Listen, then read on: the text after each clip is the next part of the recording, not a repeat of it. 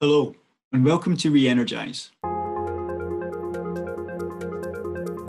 This is the place to discover more about emerging tech in offshore renewables and the way that we'll harness natural resources to meet our future energy needs. My name is Gavin Smart.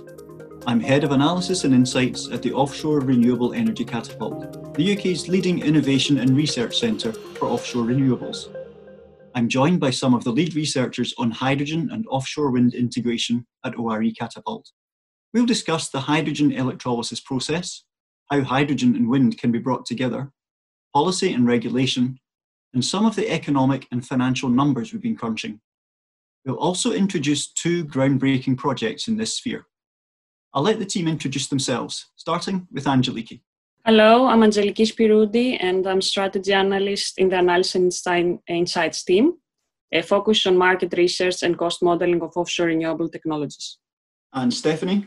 Hi, I'm Stephanie Mann. I'm Innovation Manager at the Offshore Renewable Energy Catapult. Uh, I focus on sort of emerging technologies, usually related to uh, offshore wind and floating wind. Um, and I was brought on to look at kind of the innovation landscape. And Kasper? Uh, hello, I'm Kasper Stefaniak. I'm working as a strategy analyst. Um, I'm responsible for road mapping activities, supporting development of strategic initiatives that are necessary to meet the UK's net zero target. And David? David Wallace. I'm Senior Strategy Manager, uh, responsible for um, strategic initiatives, including the integration of uh, greater amounts of offshore wind into the energy system as a whole. So let's start by pinning down some of the terminology we'll be using during this podcast. I'm going to ask each of you to explain one of the key concepts for us in less than 30 seconds. So, Steph, what are the different colours of hydrogen and what do you mean? Okay, so 30 seconds. Oh dear. Basically, you have three different colors of hydrogen and that's what is usually described in in technical kind of journals and stuff you'll have gray hydrogen blue hydrogen and green hydrogen now gray hydrogen is generally what how hydrogen is created today where you take usually some sort of natural gas usually methane and you reform it into co2 and hydrogen and the reason it's called grey hydrogen is that generally all of that CO2 is then released into the atmosphere. So it's very carbon intensive. Blue hydrogen is that same process, but with low carbon. So they capture the carbon and use that um, either store it or use it in industry. And then green hydrogen is ideally where we want to be, where you create hydrogen from water. So water is H2O, so you get the H2 and the oxygen, um, and you power that using renewable energy. So it's ideally the lowest carbon form of producing hydrogen. The, the blue hydrogen is probably the, the closest step we are to, to low carbon hydrogen. Thanks, Steph. And Kasper, what exactly is electrolysis? Electrolysis is, uh, well, it's a promising option for hydrogen production from renewable sources.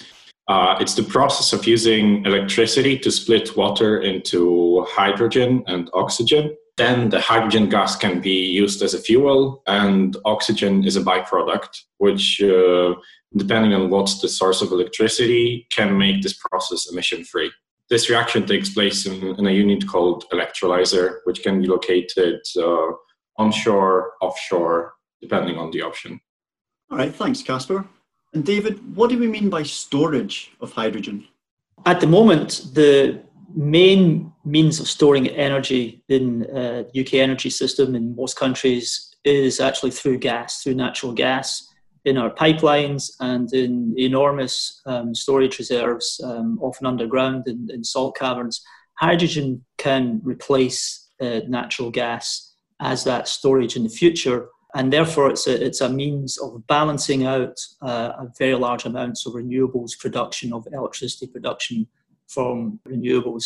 So it's that storage of the electricity ultimately from renewables uh, and the ability to do that over a longer term than batteries can do affordably. That, that is the key to, to the storage aspect of hydrogen with offshore wind.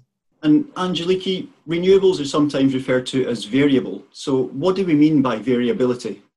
Uh, variability has to do with how dispatchable an energy source is. Uh, variable renewable energy sources are not continuously available due to external factors like uh, weather and are non-dispatchable. So they can adjust their power output and use that request to cover demand like wind and solar energy. Now we understand uh, some of the key terms that we're going to be using. Uh, let's set the scene a bit for what we're talking about with hydrogen and offshore renewables. So, first question I have for you is um, what's the logic behind bringing hydrogen into our energy mix? I think uh, building on what I said about the, the storage aspect, we want to use more and more offshore wind in the UK because it's a, a very large resource of affordable uh, zero carbon energy.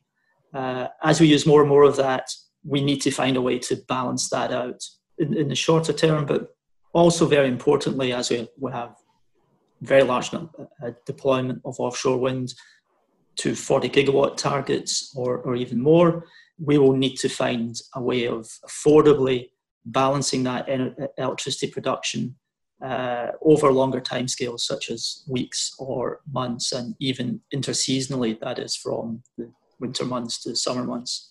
So it's it's the ability of, of hydrogen to form uh, a complementary part of that whole energy system. Uh, but it also, very importantly, is is a is a means of decarbonising our heating supply in the UK, which is a, a very difficult challenge um, not least because at the moment uh, natural gas is a very low cost form of energy. Uh, it's essential to keep us all warm and keep us all alive, and it's really uh, one of the key challenges for 2050 is that heating side of things. Uh, offshore wind has enough potential to supply that energy, uh, but it needs to be in a form where it can be stored and used when it's needed in winter. I think it's really interesting what you said there about hydrogen quickly becoming one of these kind of vital parts of the future energy mix because actually from my background i kind of came into renewables um, purely from a kind of generation point of view so focusing on offshore wind for example um, and i feel that from my point of view hydrogen has suddenly become the buzzword like in the past year or so mm-hmm. suddenly loads of countries are talking about it and um, i think lots of governments globally are suddenly realizing that while renewable energy is now essentially subsidy free. It's generating at prices on par with conventional power. Um, we're realizing that the, the storage element and the kind of balancing element between balancing uh, demand with production and balancing our heat with production as well. So, um, and with loads of countries already having the, the gas network in place, it makes more sense to bring in a clean fuel, a clean hydrogen, rather than relying on batteries, which are still quite an early development for um, for large scale storage. They have lots of problems with using kind of quite a lot of natural resources. They also degrade over time and don't have that long term storage capacity that hydrogen does. Um, so it's, it's suddenly becoming a buzzword, but I think a lot of people are cluing into the fact that hydrogen is almost the key that unlocks a lot of a green, you know, low carbon future. Yes, I think, I think that's right, Steph. And uh, my impression has been that even going back maybe only four or five years ago, um, a, a, lot of decision makers and, and people, particularly in the electricity industries, problems of matching that to more and more variable renewables. There hadn't really been any need to really work through the problems and see what that implied. And as that's been done more and more by different groups, uh, it's become clear, as you say, that, that, hydrogen as a complement to more and more um, use of electricity, which we do expect to happen, that's a complement to that high amount of renewables uh, will be a, a, really good mix. So things are moving pretty quickly, and it sounds like there's a there's a lot a lot to be done. So what does the energy system look like that incorporates large volumes of hydrogen and offshore wind? Well, if we look at even our 2030 goals in the UK, the government's promising 40 gigawatts of offshore wind by 2030, um, which to put that into perspective, currently we have 10 gigawatts of offshore wind. In the past 20 years we've we've built 10 gigawatts which is about over 7000 turbines. Um, so we need to quadruple that in the next decade. So that's a huge amount of of offshore wind um, mixed in with a lot of other types of renewables so, looking at the energy system, even in 2030, there's going to be a lot of reasons to, to balance that. So, balance that with some hydrogen, potentially producing that hydrogen offshore, but also potential for producing that onshore and, and integrating that into the existing kind of gas and storage networks. Um, there's also going to be a huge increase in electrification, like David mentioned earlier, with the rise of electric cars, electric vehicles, and um, electric trains, etc. But for more heavy duty transport, there's going to be a big rise in hydrogen vehicles as well. Um, so there's going to be probably a, a, a good mix of renewable electricity and um, hydrogen within the network. It seems like we're, um, we won't be able to electrify everything. Uh, so we still need the gas, which ideally will be um, green hydrogen or um, a gas that's produced from, from renewable uh, energy sources. This gas could be used then in the long haul transport or in industries where they could either use biomass or another type of gas, but it would be impossible to electrify them. Yes, one of the things that we've seen in um, whole energy system models by uh, groups like the Energy Systems Catapult, Committee on Climate Change reports, uh, Imperial College London, who, who we've been working with to explore, explore some of these uh, scenarios, is that production of um, electricity just for very brief periods at times of maximum system stress when there is very low solar output and very low um, uh, wind output uh, in a future energy system, that at those points the generation of electricity from that stored hydrogen that you've already produced from renewable energy uh, uh, in the past, that that is actually the optimal uh, way of configuring the system. And of course, different scenarios, different uh, modelers have a different view on exactly how much that will be, but it seems to be fairly consistent. That will be a valuable option, and, and that that will be happening in the future. That peaking back up um, from hydrogen for the for the grid. Okay, so compared to where we are today, those are some big changes right there. Does this mean significant investment in new infrastructure? Uh, yes, in the UK, we made like significant progress in decarbonizing power generation. Uh, we had like improvements in efficiency. which switched from coal to natural gas, and we're increasing rapidly the renewable electricity share, like uh, in offshore wind. Green hydrogen can be used as an energy storage solution, as, as we said. We can um, fuel large scale fuel cells to, to produce electricity. But the high penetration of renewable energy in the system requires further investment uh, in grid infrastructure. One other option is to use off grid systems, especially in regions that we have uh, high load factors and isolated locations like islands, uh, where grid assets don't exist or are insufficient. In contrast, we have like progress uh, in decarbonizing heat has been limited so far. Uh, the demand is quite volatile, especially during the winter. The main solution options to consider, uh, as the Committee of Climate Change uh, suggests, are either to use the existing gas grid and adjust this to be able to run in low carbon uh, green hydrogen, electrification from renewable uh, electricity, or hybrid systems using a combination of uh, heat pumps and hydrogen boilers as a backup for uh, peak times. In the UK, we use widely natural gas for heating, so electrification is huge in investments in infrastructure and electric boilers. But with hydrogen, we can leverage the existing gas network and exploit the existing pipeline assets in full up to 20% of uh, green hydrogen can be blended with natural gas uh, without upgrading the equipment. Also, the gas pipe network can provide uh, a line pack uh, hydrogen storage and balance uh, short term uh, demand needs. If we need like full conversion, would be more difficult than blending because hydrogen has a low volumetric density and this poses challenges to the existing infrastructure. This would require transport, storage, and conversion upgrade, upgrades uh, across the network and investments uh, in meters, compressors, hydrogen boilers. The third option of an hybrid system seems currently to be the most cost effective option for the transition. Uh, it requires minimal infrastructure inve- investments by combining heat pumps with uh, hydrogen boilers. Another sector of, transport, here hydrogen can be used to decarbonize large uh, vehicles applications for heavy goods uh, vehicles, trains, and public transport where battery capacity and recharging times uh, make batteries less feasible.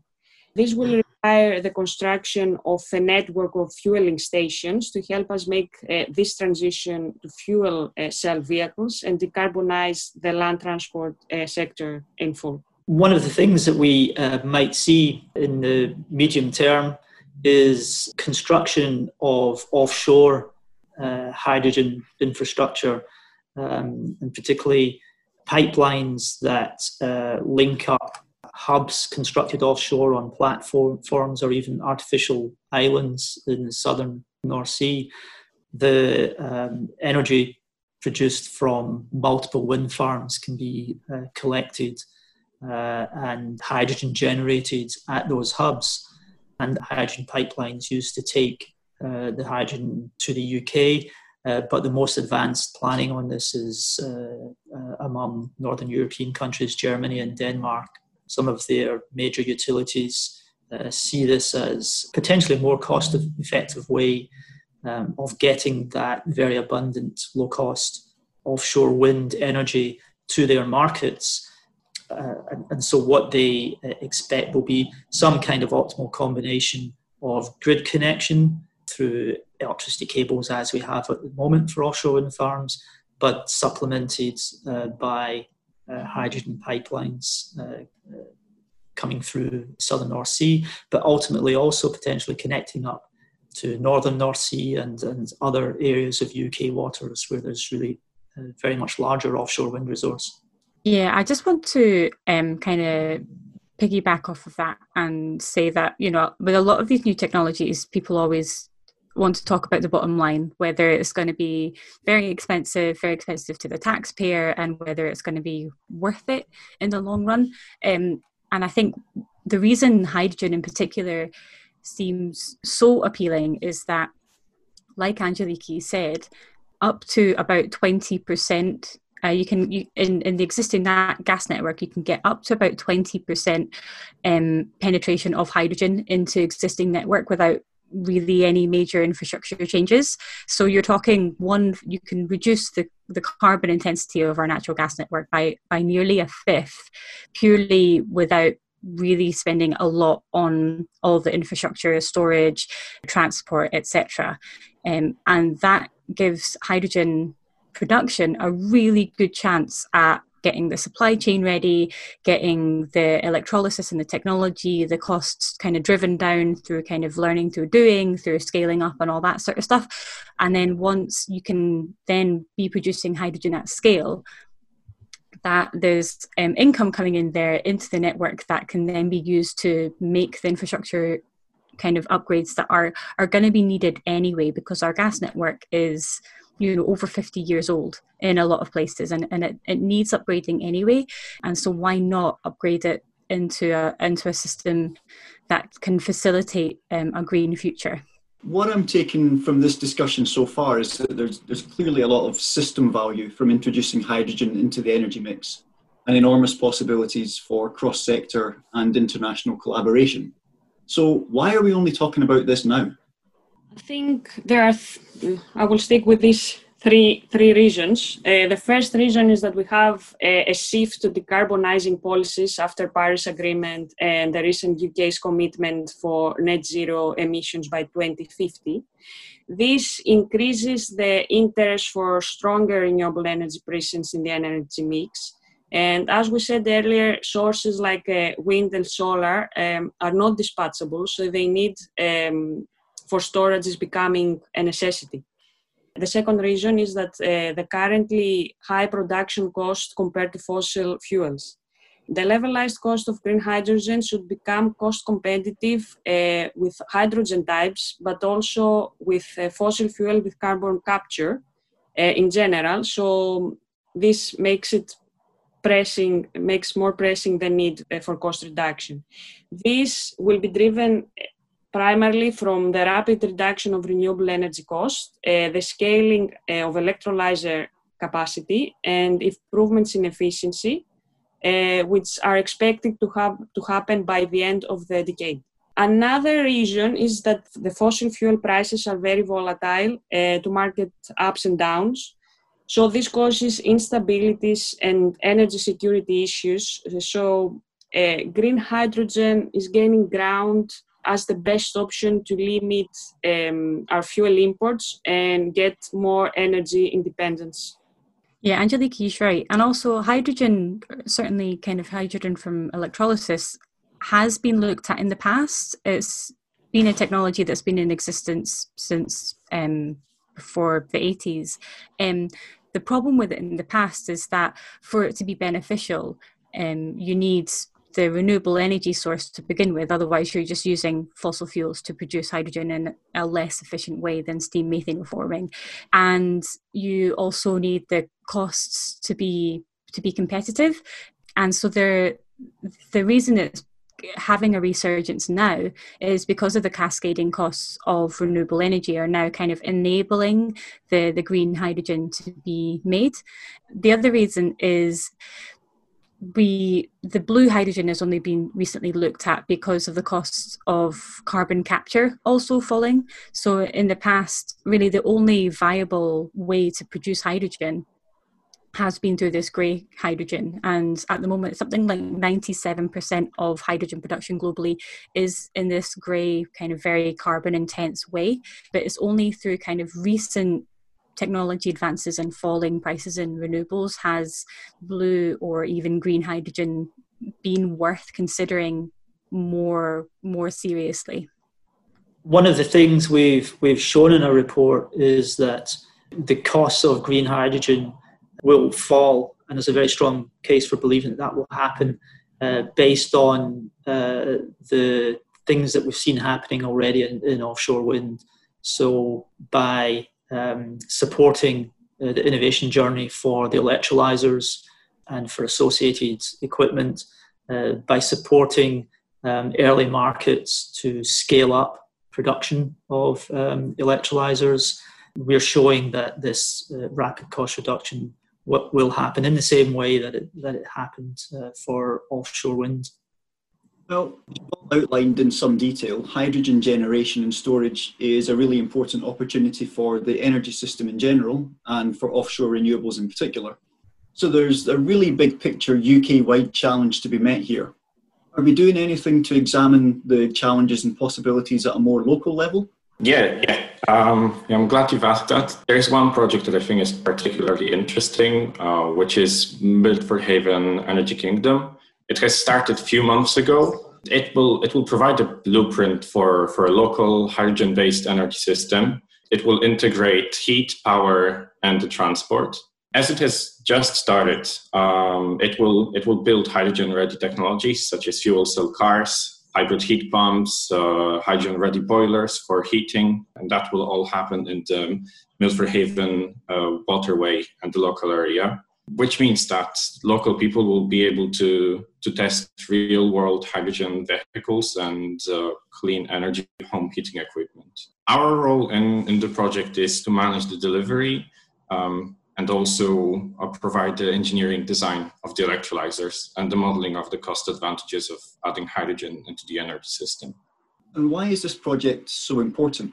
Well, I think it's particularly important because of the area. Uh, it's an ideal location to trial uh, this this new approach.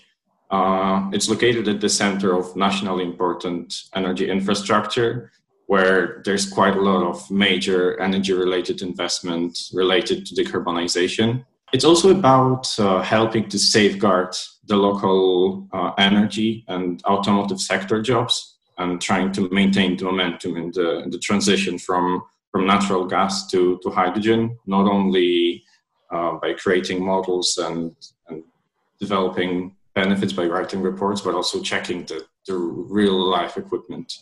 We expect the Milford Haven Energy Kingdom project to, to show in detail that there is a case in the near term, in the next few years for um, the private sector to invest in uh, local energy systems uh, and, and solutions that uh, in, include hydrogen, include green hydrogen from renewables, whether that's uh, the future offshore wind farms that we expect to uh, be developed around the coast there, or just from the local solar resources that, that they have already. So, understanding the local or regional um, energy resource, the supply and demand profiles is an important aspect.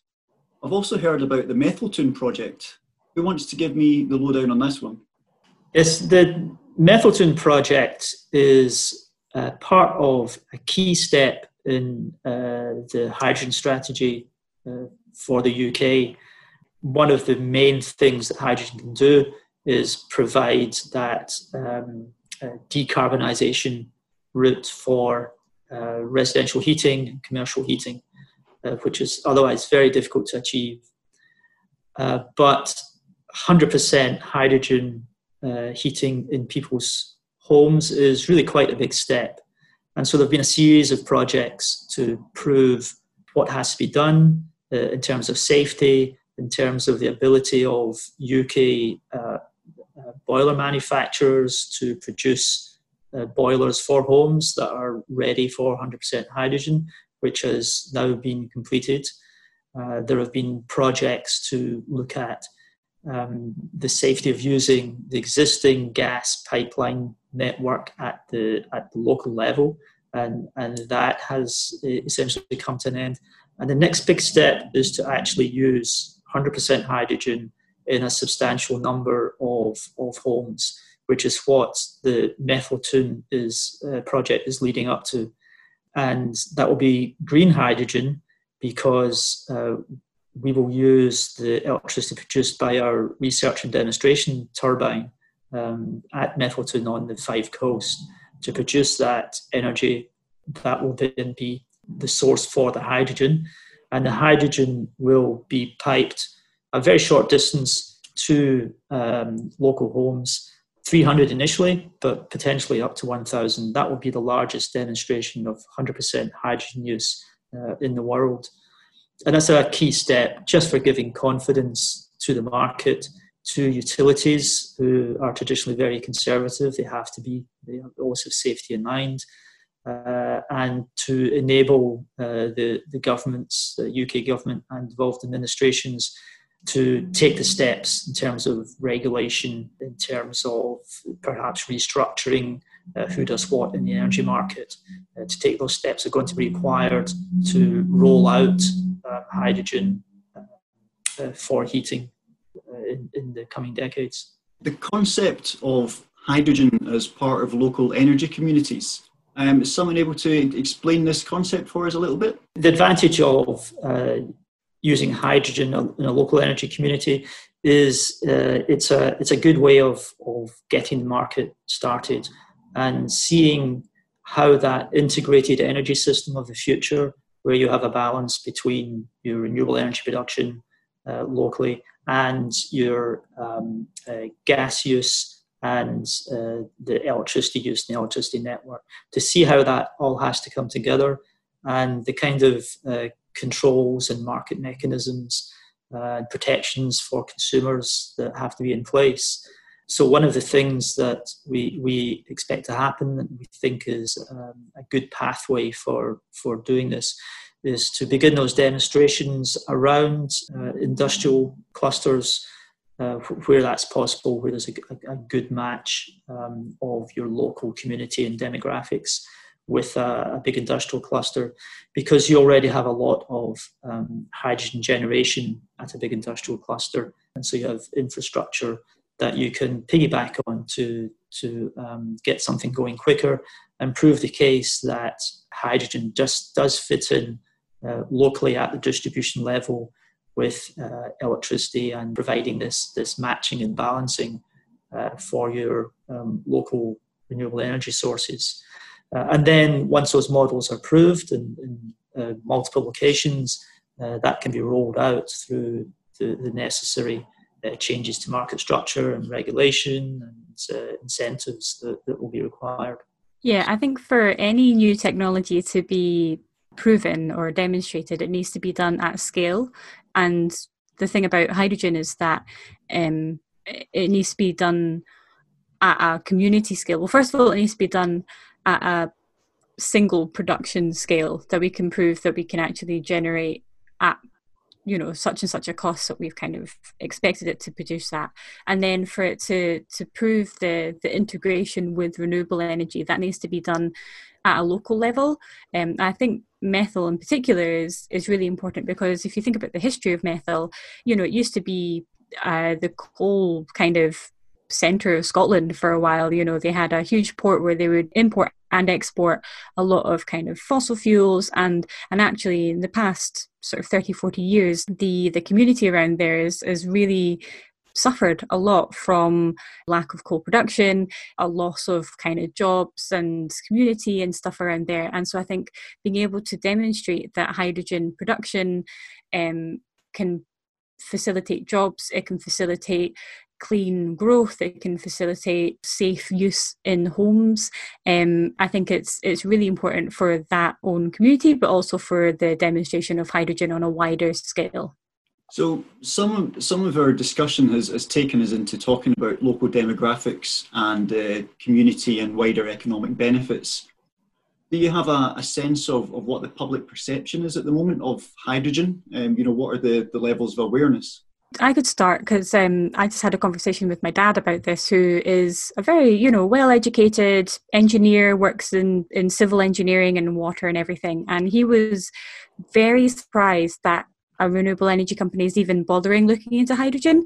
Um, and I think his perception of hydrogen is you know you associate hydrogen with uh, zeppelins from you know the 20s that that burned and catastrophic explosions and stuff and that is extremely dangerous and why should we be looking at hydrogen? And i think that's a perception that needs to be addressed because you know the, the perception about hydrogen is that it's much more dangerous than natural gas.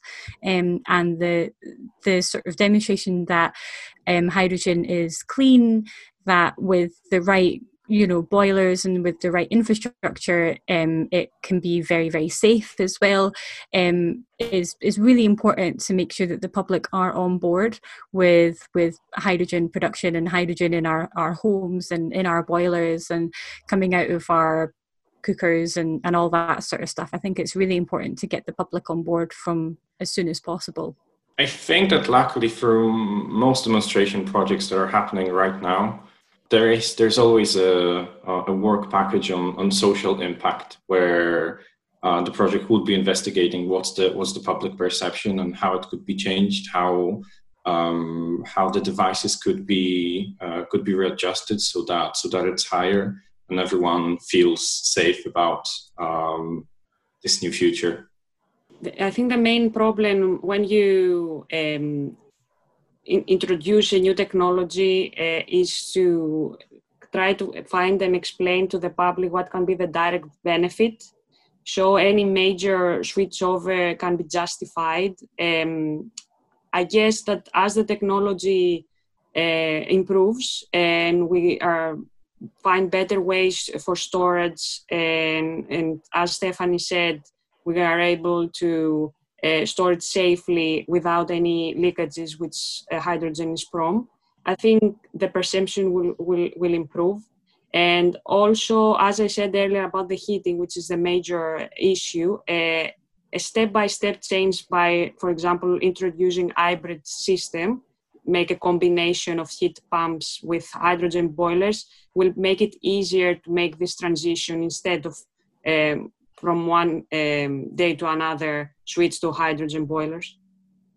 So I guess related to public perception, but also touching on um, you know some of the elements of analysis in the work that's been done so far. Will hydrogen in the system increase my energy bills? The combination of hydrogen in this hybrid model that uh, for heating can use uh, hybrid heat pumps, which use electricity most of the time uh, and that's a good fit with more and more electrification uh, via more and more renewables uh, as our main means of decarbonising. Uh, so they use that electricity for most of our heating, but then when they really have to when there's um, a low point in our um, wind production nationally and our solar production uh, during the, the, darkest times of winter and the coldest times of winter, they have a, a, a small hydrogen boiler, and that supplies that peak uh, heat that is required. Uh, and so when you look at the total energy use across the year, as we're seeing uh, the, the, cost of renewable electricity come down and down, when, when that electricity is then used in this very, very efficient heat pump uh, system for heating a home, which is very commonly used in, in other countries. It's not so common here, but there are probably 100 million heat pumps in, in, in America. Uh, when you use it in that combination with a very efficient heat pump using electricity, and then only using relatively small amounts of, of the hydrogen gas, uh, that hydrogen gas can be quite a bit more expensive than natural gas is at the moment. But overall, uh, heating bills um, are, are not really uh, likely to, to in, increase enormously, uh, if at all, when we see the full reduction in, renewables supplying that electricity and then that cheap renewables providing relatively low cost hydrogen. Um, even if that hydrogen is a bit more expensive than natural gas it's replacing, the overall mix uh, need not be um, uh, more expensive than, than what we have for natural gas at the moment, or not substantially. So, I'd like to wrap up here by inviting some final thoughts from, from anyone on what the offshore wind industry, researchers, and policymakers need to do next to make all this happen. Well, I think there's, um, you know, looking at particularly the research that needs to be done. I think there is still um, a lot of innovation that can happen, particularly for hydrogen. I think there's a lot of technological challenges. There's also a lot of legitimate concerns around cost reduction, um, safety, like we mentioned as well. But that needs to be spearheaded essentially by policy, making sure that the there's right funding for the right type of research to happen. And then I think in terms of the the wind industry in in the wider sense, um, I think you know wind farm developers have a real opportunity here to potentially have integrated systems where they can integrate offshore wind with hydrogen in a way that means that they can sell their energy at a better price, saying we can provide this essentially dispatchable energy, which is energy that responds to the demand um, where it is needed. So, if offshore wind developers who are creating this opportunity can really get on board as well, I think there's going to be more money, more um, more reason, and just more clout that the hydrogen industry can have behind it, um, and it would accelerate it forward in a way that would benefit local communities. It would benefit the environment by being low carbon, benefit job growth, UK content, all the good things. Just to build on that, um, I believe that hydrogen is a fantastic technology, uh, but there are still many technological and innovation challenges to solve. So definitely during the next couple of years, we'll need um, we'll need significant demonstration program and uh, R&D programs to to solve this and to make sure that UK is um, is at the center of uh, this new big market. Anything more on specific next steps? As well as the roadmap for innovation, uh, including the R and D, where uh, we have very strong capabilities already in our, our universities uh, that we can build on, uh, and uh, as well as the technology scale up journey that will happen through uh, demonstrations uh, in, in real communities and in real applications. There are things that the governments will need to do, not just in the UK, but internationally. There will need to be international cooperation on sharing the, the, the, task of, of developing uh, hydrogen economy uh, uh, globally, and particularly um, in Europe, um, where there's a, a, very strong uh, need for decarbonisation of, of, of, heat that doesn't exist everywhere uh, in the world. Uh, and there are uh, um, a range of measures that um, are on the roadmap for uh, UK government to take uh, to, to support the introduction of hydrogen and the scale up of, of hydrogen and to support uh, the continuation of, of a manufacturing sector in the UK and even uh, potentially increase of manufacturing sector in the UK uh, based on this uh, abundant um, resource that we have in, in UK offshore wind, producing um, uh, locally a secure, decarbonised energy source for energy intensive industry. Angeliki, David, Kasper, and Steph, thank you for taking part in today's episode. It's time to de energise now until next time. In the meantime, listeners can find more news on renewable energy on our website at ore.catapult.org.uk. And please don't forget to follow us on social media at ORE Catapult.